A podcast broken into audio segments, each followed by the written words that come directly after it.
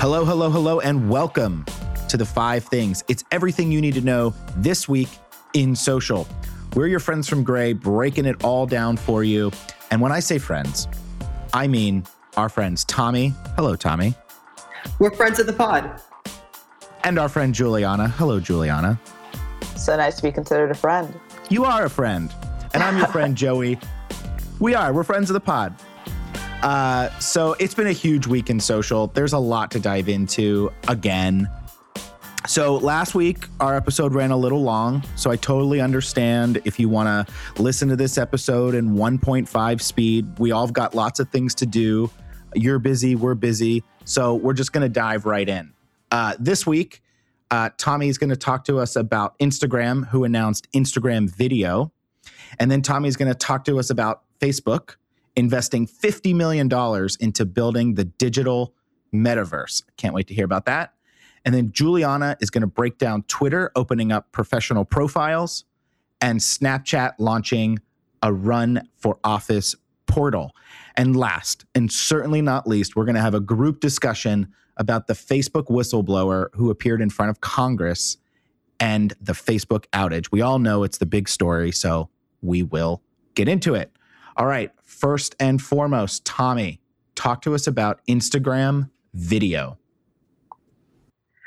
So, to use a clickbait headline, Instagram is killing IGTV.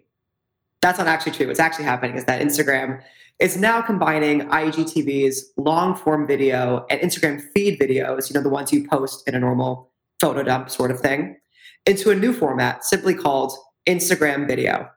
These videos, both long and short, will be found in, on user profiles in a new video tab. Meanwhile, when people actually encounter these videos on Instagram in their feed, they will be able to tap anywhere on the video to enter a full screen viewing mode. And after watching, they can choose to keep scrolling to discover new videos from the creator or tap back to get back to the normal viewing schedule. None of these changes will impact what Instagram is doing with Reels. However, the company's short form video platform and TikTok rival will continue to remain separate. They won't mix at all. Um, obviously, IGTV ads will no longer be called IGTV ads. They're simply going to be called in stream video ads, a lot catchier. Um, and creators can continue to monetize their long form videos, and brands can use the format as well. But if they want to be able to boost their videos to reach more people, they'll need to be longer than 60 seconds. Um, also, the IGTV app is not going away full disclosure, I was not aware that there was an IGTV app until reading this article. Um, but it's also being rebranded as Instagram video and will host Instagram video formatted content along with Insta Live videos. But again, Reels is separate. Reels is its own sort of real house, if you let me make a really bad pun.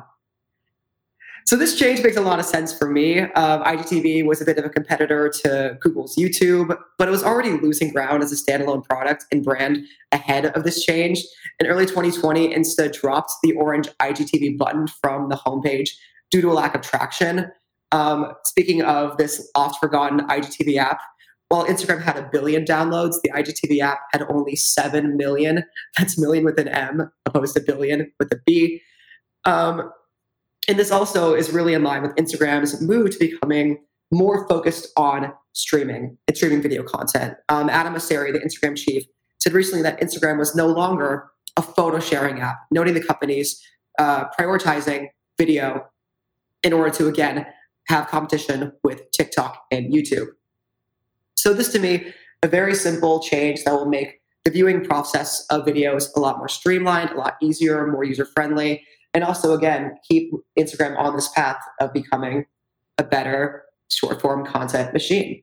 So i'm interested to see what you guys think of this. Yeah tommy i'm really glad that i wasn't the only one who didn't know that igtv was its own app.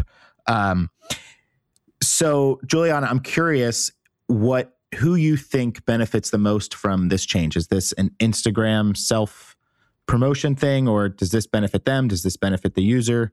Who who is this good for I think one of the bigger issues that Instagram had in kind of trying to add this like video sharing component to it was just kind of how stilted and unsmooth the navigation of it all was. There's the feeling that you know in a in a TikTok or even you know YouTube with its autoplay algorithm, you can kind of just get lost in what you're watching for, you know, hours on end. But with Instagram having it that you have to, you know, go to one tab to view long form videos, go to another tab to view photos, you have to go to another tab to view short form videos. It just makes it that you're not really able to kind of get immersed into the experience. And so I think on one end, one end, it really benefits Instagram for allowing people to kind of just focus and be on the app in one to kind of smooth go. But I'm very interested in seeing what this will look like for creators who perhaps hadn't taken advantage of IGTV and want to add a little bit more of the, the video functionality and video type content into their repertoire without having to like master a whole different way of drawing people over to that tab. Yeah, a few weeks ago, I, I proposed the question what if Reels became its own app, not knowing that IGTV had its own app, which apparently nobody did. Um, but now it seems like Instagram is making Instagram the Reels app. Um, and, uh, you know, we said Adam Mosseri a few weeks ago mentioned that it's no longer a photo sharing app and they're leaning in heavier on video. So I think I think this is good. I think this will be interesting and good for good for the user as well. Um, okay, speaking of Facebook, let's jump over to the metaverse. Uh, Tommy, please break it all down for me. Tell me what is the metaverse and explain it to me like I'm five. Oh dear. So I'm going to use the words of the illustrious, innovative Amanda Davis, who knows the metaverse a lot better than I do. But according to her, love you, Amanda, wish you were here. All the metaverse is pretty much all of our existing social networks with adding in a layer of AR and VR interactivity while also adding in layers of e commerce. So we're already sort of in a metaverse due to things like Oculus and the e commerce that comes with it. But what's happening is brands and companies are really trying to make it. I, this is probably an incorrect comparison, but you think of you know a Ready Player One and that interactivity and seeing truly a universe to use metaverse happening in front of you. So it's just an, it's basically a, a Pokemon evolution of the internet now with touch and feel and sight. Um, and the news is that Facebook has announced that they will invest 50 million to partner with organizations to responsibly build this metaverse. They have a fund officially named the XR Programs and Research Fund that will support academic research into the future of a digital first, cross platform social interaction metaverse platform. The company partnered with Howard University, among others, and will work with policymakers and researchers to ensure that the future computing platform is being developed responsibly amidst privacy, equity, and safety concerns. They're making it sort of as, as safe a space as possible, which given kind of the fifth thing today is a little a little bit funny um, but the intention is there. And Facebook is one of the many companies attempting to sort of get in to the metaverse game. Amazon's trying to compete, Google's making a run for it. All these platforms are, in a sense, trying to be the first to make a connected metaverse platform and have the biggest share of the pie for what could very well be the future of the internet and online human interaction. Facebook already has invested heavily in virtual reality and augmented reality. That's what VR and AR mean developing hardware such as Oculus VR headsets, and are working on AR glasses and wristband technologies. So this new research fund is just the next step in its plan towards, I don't know, world domination, um, trying to make the metaverse their own. And this to me is a clear example of uh, kind of thinking I have, where just because I don't understand something or can't grasp it immediately, it doesn't mean that I can write it off. Like there are real stakes in the metaverse and there are heaps of money being thrown around by the world's largest corporations. Get it or not this could be very well our future. I think the biggest takeaway for brands and marketers and for people in general is that we need to get ready for this and sort of arm ourselves with knowledge over what this could be and make a plan for it because it's probably coming it's it's there it's on like our doorstep Yes. And it reminds me, and Julian, I'm curious if you see the same connection here, but it reminds me of about mm, 10 years ago, maybe a few less, when everything was going towards mobile and it was the race towards mobile. And how can we get apps on phones and in people's hand? Is this the same thing and will it catch on outside of tech and in in the world because it's not tangible? Well, I mean, like on on one end, I think that just in general, the advancement of technology and the way that we're able to experience like the digital world is something that we're just kind of barreling towards that regardless. But I would also think of it in the same way, maybe less so the adoption of everything to mobile, but think about like Google Glass, where it came on the scene, everyone's like, holy cow, I'm going to be like Terminator, scanning the world in front of me as I walk down the streets. But you have to recognize that there's a learning curve for something that is so different from how we experience life, how we take part in, you know, the internet. And so I don't think that it's something that, you know, is going to immediately catch on with every single person. And we're going to see that tomorrow we'll be doing our business meetings through that kind of ominous Facebook 3D meeting uh, platform that they're trying to, to to roll by people. But I do think that this is kind of the type of thing where you want to watch where are people starting to latch onto and what ideas do seem to be fruitful, so that you aren't kind of left in the dust as something does kick up. Yeah, if I had to put my economist hat on, which I wish I actually had one, uh, it would almost say it would almost feel like let's see how the markets play out. Let's see let's see what people want and and how this shakes out because Google Glass clearly was not something people were clamoring for. Um, okie doke. Let's switch over to Twitter now. Juliana, tell us about um, Twitter opening up applications for professional profiles. This is really interesting. Yeah, now instead of an economist hat, you just have a economist Twitter profile. So there's that for you, Joey. Always an option. So yeah, something uh, pretty interesting that happened recently is Twitter opening up applications for professional profiles. Uh, and so Twitter for Professionals is essentially meant to be the single destination for businesses, creators, developers, publishers, basically any person who has sort of a professional identity in order to showcase their content, products and services, uh, whatever have you, and all of this being on Twitter free of charge. And this is a really interesting tool, just as we see that you know, in general, when people want a brand's attention, you know, you don't just call them, you don't just email them. You go on Twitter, you go on their at, and then you kind of publicly call them out either for positive or negative in order to get uh, attention and that's really where we're seeing people are going to communicate with brands so it's a really intelligent idea for twitter to provide a space for people who are brands companies that are brands whatever have you to have sort of a nice professional almost storefront landing page on Twitter that people can go to in order to interact with and learn more about them. So, Twitter professional profiles will allow for a business to include their location, hours of operation, additional contact methods, obviously, you know, any of the products being able to be listed underneath there. So, it's just a very interesting idea of kind of the way that you'll have these two forms of Twitter existing in one space or one, it's people, you know, yelling ratio at the sen- senator because they tweeted something insensitive about income inequality. And then right next to it, you'll be able to find out the hours of your local Arby's. So both of these existing in one space will be very intriguing, but also will be interesting to understand is how brands use this kind of more official presence for their benefit. Given that right now you do see that a bunch of brands have Twitter profiles, and that hasn't seemed to impact them. Uh, you know, in, in too dramatic of a way, not having sort of an official storefront presence. But especially for smaller brands, will this allow for discovery and exploration and people actually maybe linking out from Twitter and going forth and buying from them in a lot more of a streamlined way when you're able to have that more professional identity. Tommy, as the person who would probably have to do this for Grey, if if Grey were to do this, do you think brands, specifically larger ones, um, will want to jump on to this this new tool? I had that same thought as Jules was talking of, wow, this will probably be my job in the next coming months, getting ratioed by 13 year olds on Twitter.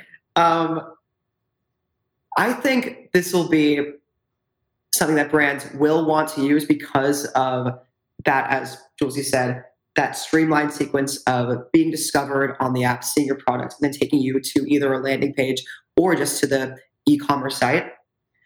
I think it'll be interesting though to see how larger brands, say, you know, say a Bud Light, um, how will they use it when they are basically not a commodity, but they're one of the largest beer brands? I'm wondering, is this almost too intimate and too one to one for big brands to properly use? or not properly used, it just be there's an extra challenge to it. I feel like this will be wonderful for small businesses, people who make products and kind of grew their audience from organic Twitter. But I think there's going to be an interesting challenge and one that I would face with bigger brands using it. I think that's going to be solved through really proper community management work, using the modules as best you can, and figuring out is your is your goal to get people buying on the site? Is it to get people to your own homepage? I think brands who are that big just need to have a pretty clear end game in mind for how they want users to interact with them on Twitter and how they want the interaction to go.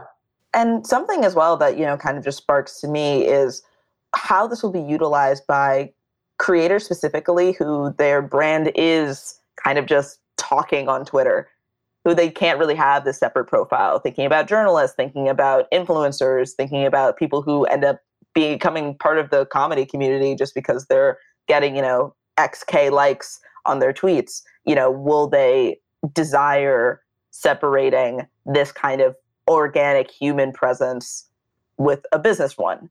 And if so, will that be a benefit to them to have almost like a LinkedIn profile that's maybe like the greatest hits, the cleanest version of themselves? Or will that actually kind of prove to be a little bit difficult to, to hold in both hands?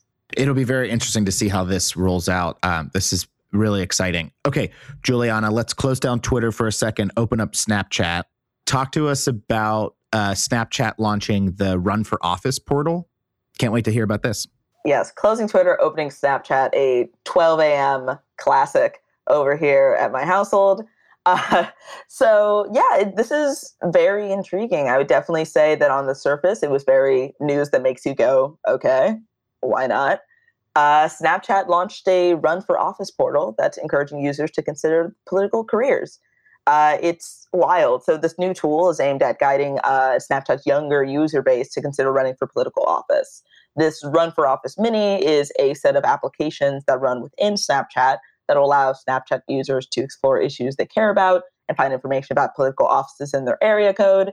Uh, also allows them to find issues that are important to them and then Uh, sources them out to information about upcoming elections on the federal, state, and local levels, and also allows them to say, hey, if you're really interested in civic issues, perhaps you should consider running for this type of office. If you're really interested in waste management, oh boy, do we have an idea for you. So it's just a very interesting way of kind of taking away the obfuscation that is kind of inherent in becoming part of the political system and making it very digestible and easy to understand for younger users. And moreover, kind of giving them a feeling that it's a lot more palatable and easy to become involved in political office if you just kind of start with what you're passionate about and then find out things that, that link to that. Uh, what's really interesting about this, though, you know, I'll admit on my first read, I was like, what is Snapchat doing? Especially when we have so many other social media sites that are running as far away as possible from any conversation about politics, any kind of recognition that they could be talking about politics. But Snapchat really has time and time again recognized the power in making sure that the youth are civically involved. You know, back in 2018, they were putting out get out the vote efforts and you know added a voter registration option within its app in 2020, they included a voter guide and a voting checklist to make sure that users could, um, you know, register to vote. And in 2020, the company even said that it helped more than 1.2 million of its users register to vote, and half of those being first-time voters. So this is something that Snapchat has like long been passionate about. This idea of the power of the local community, the power of the individual to engage with the local community. And so, despite the fact it might seem a little odd and I, I, think there you know, can be some people who are detractors who might balk at the idea of a company trying to you know get people civically involved and you know what's their their agenda. But i think this really just speaks to snapchat's ethos of you know it's about community and it's about the community that you build and community you're able to create. So i'm very intrigued. Yeah it's it's a very uh, intriguing idea that they're running at i mean especially with all of the get out the vote and all the checklists and all the things that you've that you outlined there tommy i'm curious and i don't mean to you know paint uh, these platforms with a with a big brush here but does this sort of set up snapchat as the pro democracy platform? I think this sets up snapchat as the sort of political platform. I think jules you mentioned it how other platforms run away when things could get political or do get political. Uh, Facebook, again, is banned in Australia because of, well, not Facebook, but Facebook comments can be used in court in Australia. And these comments could probably come from political discussions. So I think Snapchat is really the only platform I can think of that's leaning in to this world and trying to make a difference. So I'm not sure if they're the pro democracy platform, but they're the only one using their voice in this way. And I think also they know their audience. They know their audience is, you know, my age and younger. That's one of the biggest demographics, Gen Z and young Gen Z. And so they have an audience that is maybe not as politically literate as older audiences or older generations. And they find themselves in a place where they can do a net positive for the world, educate kids, get them out, get them involved. So I think they're the pro politics platform in a way. And what's really interesting, I think, you know, we we spoke a, a, couple episodes back, who knows how long now, about that new app PollMix. That was encouraging Gen Z specifically to have conversations in very short 60 second bursts about the issues that they believe in and kind of, you know, give rationale to beliefs from everything as small as, oh, you know, should this artist be canceled to things as big as, you know, what are we doing for the climate crisis? And so I think this like continued work from social media apps to try to make the apathy that younger people might feel because a lot of things sort of seem to be without purpose. Uh, especially with as far as government and politics is concerned, to get them to feel as though they can actually be involved and make a difference, that their voices matter. Love it. I can't wait for the day when a candidate stands up on giving a speech that they after they just won and thanks Snapchat. I think that'll be that'll be a great day. Um, okay, we're gonna jump in now, uh, head first, into the Facebook whistleblower recommending to Congress to regulate the platform. Juliana, start us off. Yes, definitely, and I, I feel like this is something you know us watching social uh, I'll have an opinion on. So definitely want to open the floor for your guys' comment. But in news that everyone listening, you know, you've probably seen in a lot of places, in more than three hours of testimony before a Senate subcommittee, Frances Haugen, um, my apologies if I'm mispronouncing that, who worked on Facebook's civic misinformation team, uh, basically gave a very candid reveal and insight into the the company's practices, their way of the research that they have on Facebook's impact towards younger users, Facebook's impact or lack thereof on curbing misinformation and kind of encouraging sort of the worst parts of uh, Facebook's social media presence.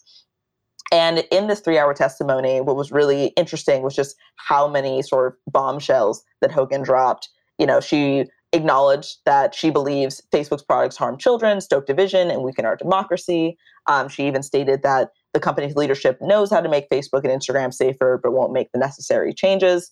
And all of Haugen's testimony was essentially not only acknowledging the ways that, from Facebook's own research, uh, Facebook has kind of acknowledged the negative impact that they're having on um, you know the youth and democracy, but also secondly, her push was for you know government to intervene and to actually try to get involved either by you know tapping into Facebook's research in order to study the prevalence of hate speech and other harmful content on the platform to kind of guide the uh, changes that Facebook would need to make in order to be a better platform for all of these reasons. And it was a very interesting moment where, uh, you know, where we normally see kind of partisan conflict. Republicans and Democrats were all in agreement that Haugen's testimony was amazingly needed. Uh, you know, it was equated to some of the big tobacco, you know, they actually cause uh, lung cancer type of testimony uh, back in the, the mid 1900s.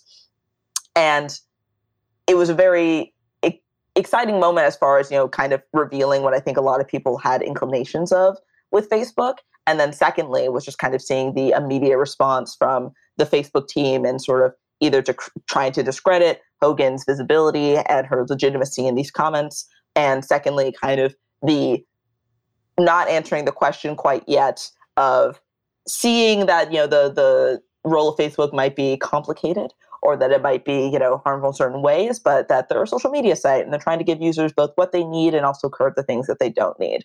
Uh, so I think it's the the type of thing that we're hoping will kind of start a, a turn of tides uh, for for Facebook, and I think will be a great testimony to where government intervention in social media sites goes. So, you know, definitely a space to watch. Definitely as and definitely important to watch how Facebook responds to um, this three hours of testimony.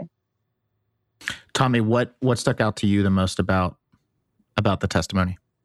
Gosh, what stuck out to me was, I mean, Haugen was on fire. She was a soundbite machine, and I think it was just the level of honesty and candor she brought, and she was so just good at breaking down these complex, you know, algorithmic ways the company works, breaking down how they operate, what the thinking is. It's the first time we ever really had such a high ranking person inside, you know, the belly of the beast of Facebook come out and kind of reveal the truth to the public about how it operates. So I watched basically the entire thing. It was my Super Bowl as someone who does social for a living.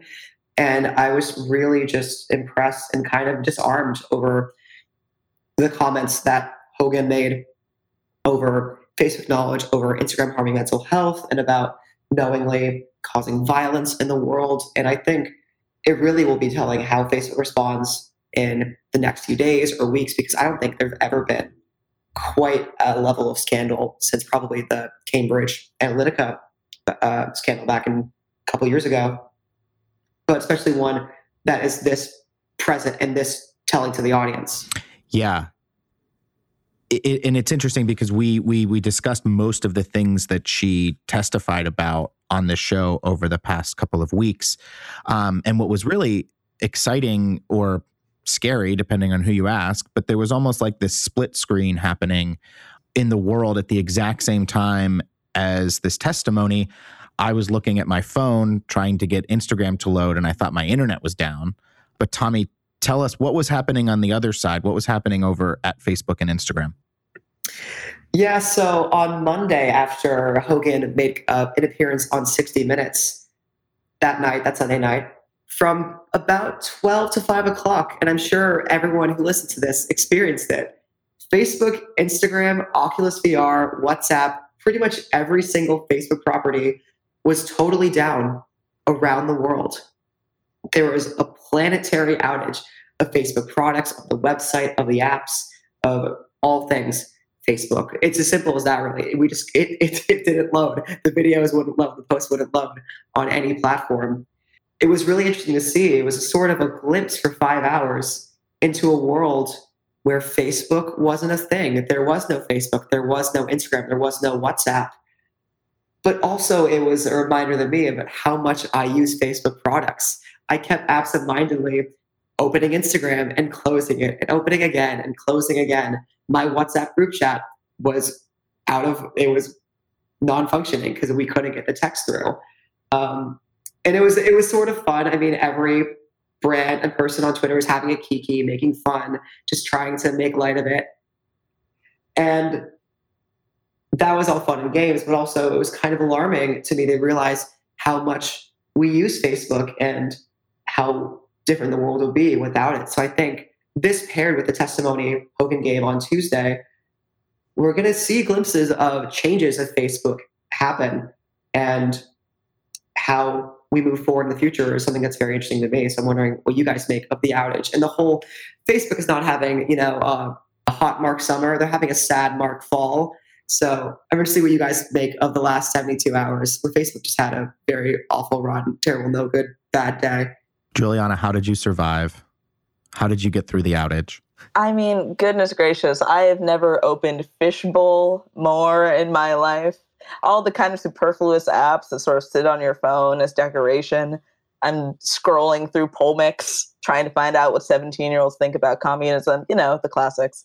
But what I do think was very interesting, especially, was you know the lack of ability to use WhatsApp, which is almost like if you cut off the cell phones of millions of people, right? Because that is a primary form of communication for a lot of people outside of the US, and especially for people within the US trying to communicate with family or friends that are um, internationally based.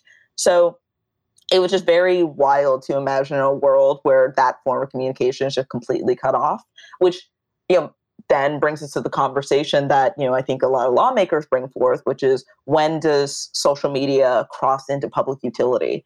You know, at a certain point, if Facebook is the only thing that is allowing us to converse with our network, you know, does it need to be looked at as something that is sort of here to stay as a core of our country? And do does there need to be government intervention to make sure that it's working well while kind of being this sort of omnipresent thing? What do you think about that, Tommy?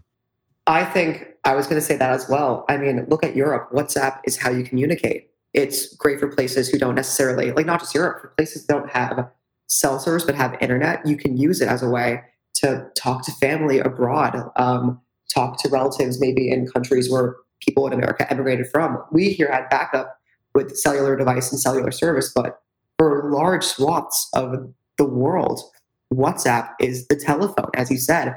So I think there were comments in articles about Facebook needing to separate from WhatsApp and have it be a utility because it's used as a utility. It's how people communicate and talk and just, you know, live.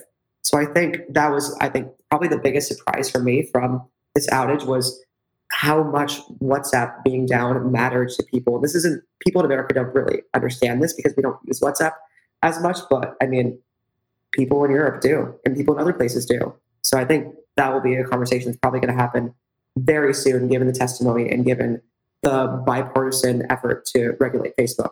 Yeah, it's kind of scary that, you know, one chunk of code or one button or one spilled Pepsi on a control panel could bring down all of these uh, major apps and major forms of communication. Well, friends, this has been a wild ride around the world of social media this week. Um, I want to thank you, Juliana, for joining us a ball and a half as per usual. And thank you, Tommy, as well. I'm always happy to be included, Joey. And of course, thank you to Danielle behind the scenes. Um, and thank you to Guy Rosemarin over at Gramercy Park Studios for cutting and putting this whole thing together for us. If you uh, want to follow us, please do that on Apple and Spotify. Um, it's a great way to listen to us. Please share the show with your friends, your colleagues, your loved ones. Get it, get it, get us out there. And if you have any questions, comments, concerns, points of interest, or complaints, send those to podcasts at grey.com and we will field them with a nice reply. And last but not least, we just want to thank you, the listener, uh, for giving us your time and have a great week. Thanks. The Five Things are produced by Joey Scarillo and Danielle Hunt. Mixed at Gramercy Park Studios by Guy Rosemarin, with support from post producer Ned Martin. Additional support by John Jenkinson and Christina Hyde. Grey is a global creative agency whose mission is putting famously effective ideas into the world. Check out more at grey.com.